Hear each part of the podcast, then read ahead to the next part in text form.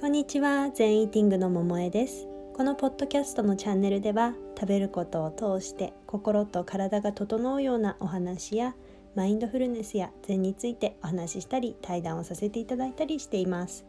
今日は全イーティング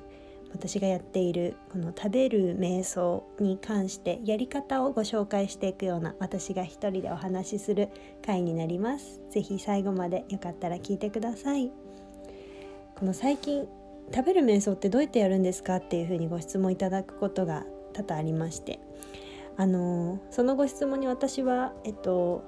まあ、日常でどういうふうに実践するかっていうような観点で今日はそんなご提案をしていきたいなと思ってます。まあ、あのオンラインのワークショップではすごくゆっくり6口から10口を20分かけて食べたりっていうのをやってるんですけど、えっと、そんなに日常の中で時間が取れないなっていうことも大いにあるんじゃないかなと思って日常の普段の生活の中で取り入れやすいようなもうプチ体験ができるような実践の仕方を今日は主に3つポイントをご紹介していけたらなと思います。まず1つ目が食べる前に目を閉じて深呼吸これが1つ目ですこれは何かって言いますとあの日常まあ忙しい日常の中で頭で全部コントロールしているっていうのが私たちが働いていたり普通に社会生活をしている時の日常の運転モードだと思うんですね。でこう頭が自分の主というかそういうモード頭頭モードになっている。その状態から食べる時ぐらいは体の声を聞くっていう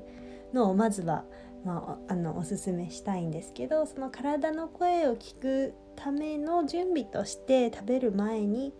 目を閉じて一度だけでいいので深呼吸をこう深く吸って吐くっていうのをおすすめしています。これよかったら今一緒に深呼吸してみましょう。その時にあの吸いながら、えー、だんだん今頭にこう全部の気持ちもエネルギーも頭にいってるところから、えー、だんだんとこうおでこあたりから喉のあたりそしてお腹ぐらいまでこう気持ちが下がってくる。自分の意識も下がってくる。ようなイメージで吐きながらだんだん下がってくるような感じですね。そして吐き切って胸の前で手を合わせて一礼して「まあ、いただきます」と言って食べ始める。っていうこれだけなんですけどたったこれだけ一呼吸もうほんと5秒5秒とか10秒もかからない。これだけでも結構その食べ始めにそういう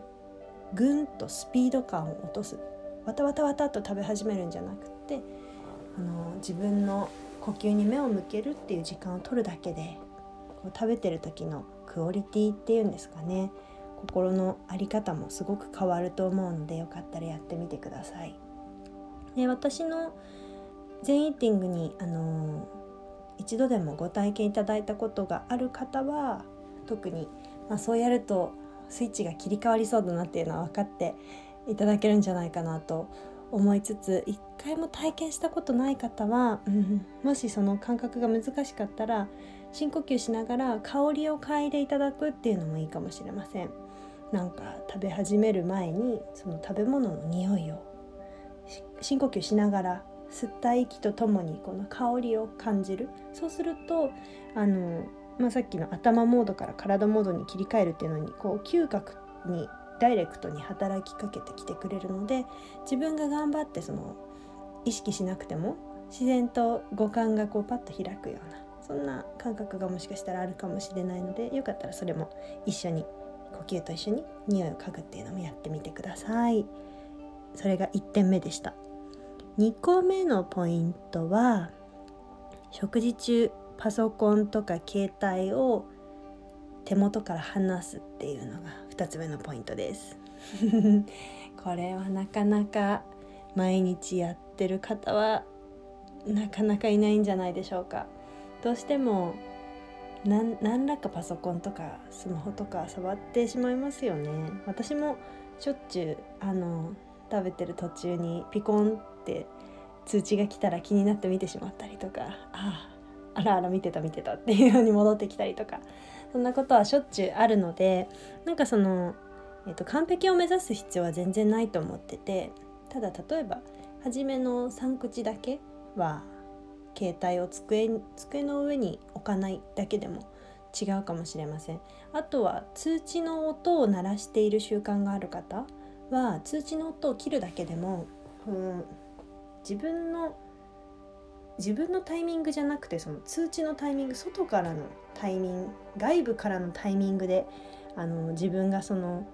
えっと、スマホとかけパソコンに戻ってしまうっていうのを避けるっていう意味合いで通知を切るっていうだけでも違うかもしれません。私はよく電源切ったりしてますけど電源切るのはハードル高いっていう場合は、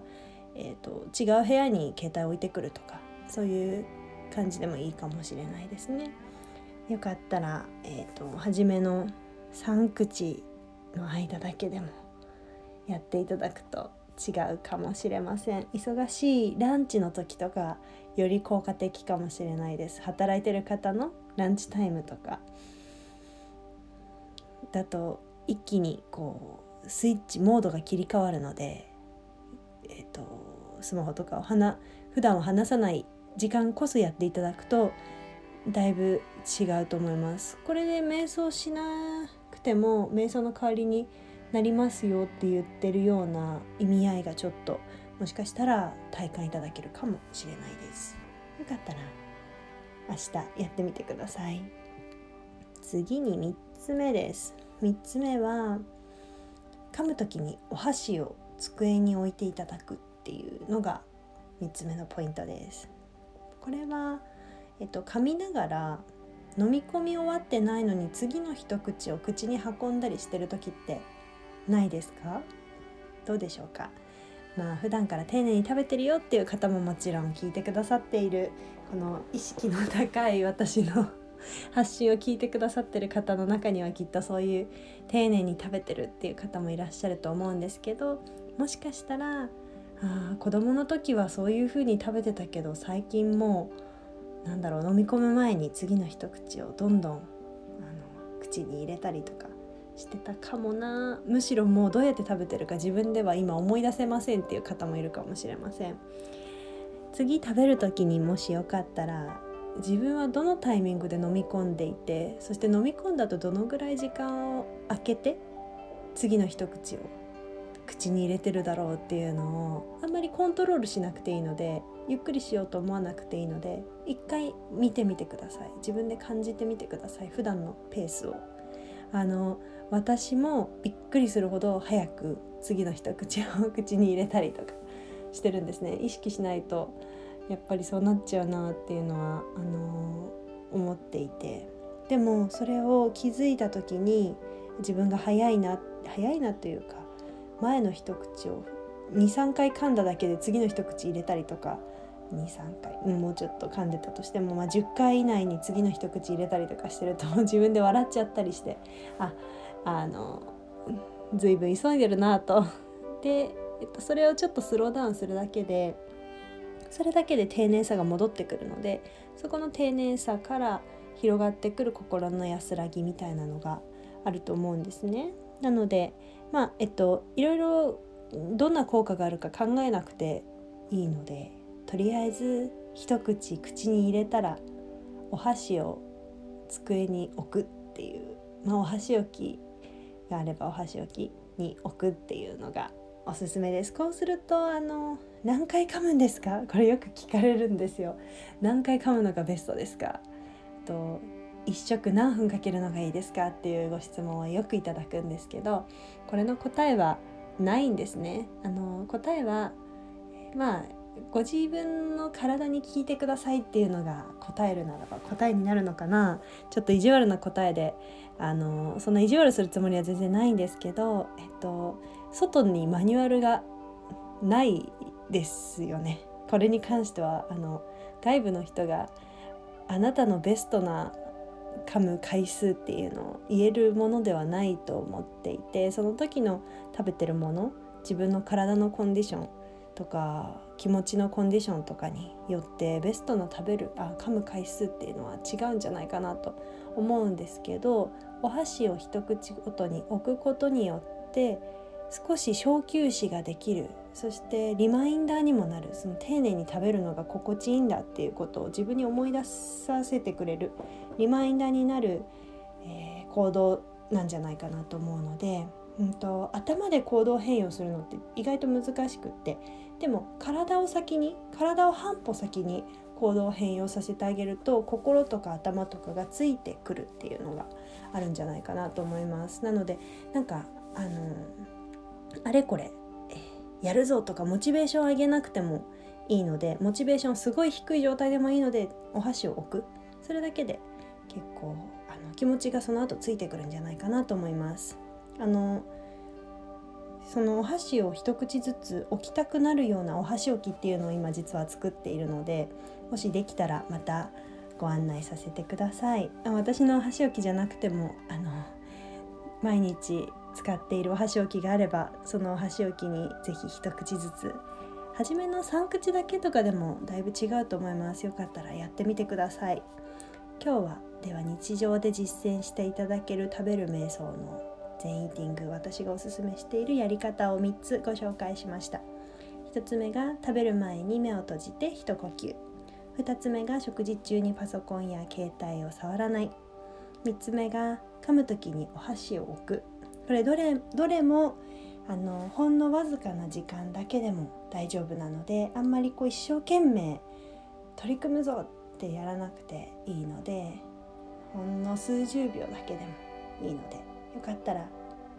エッセンスを日常に持ち帰っていただければ嬉しいです。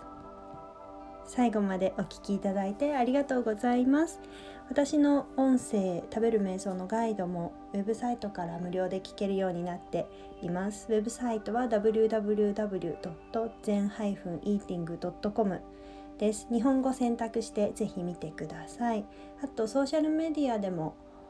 いろんな発信をさせていただいているので、えっと、全イーティングについて見たいよっていう方はインスタグラムが一番発信頻度が高いかなと思います。で舞台裏について見たいよっていう方は Twitter で結構私の脳内のこと今考えてることとか書いたり次に例えばさっきのお箸置き作ってますとかサブスクリプション考えてますとか、本を出すことが決まりましたとかそういうあの舞台裏のご案内は Twitter が多いかなと思いますあと Facebook やクラブハウスなどもやっていて全部アカウント名一緒で全イーティングももです。アットマーク小文字です。アットマーク全イーティングももと検索していただいてフォローしてぜひいろんな情報を受け取ってください。ありがとうございます。メッセージもお気軽にお待ちしてます。では最後まで聞いていただいてありがとうございます。また会いましょう。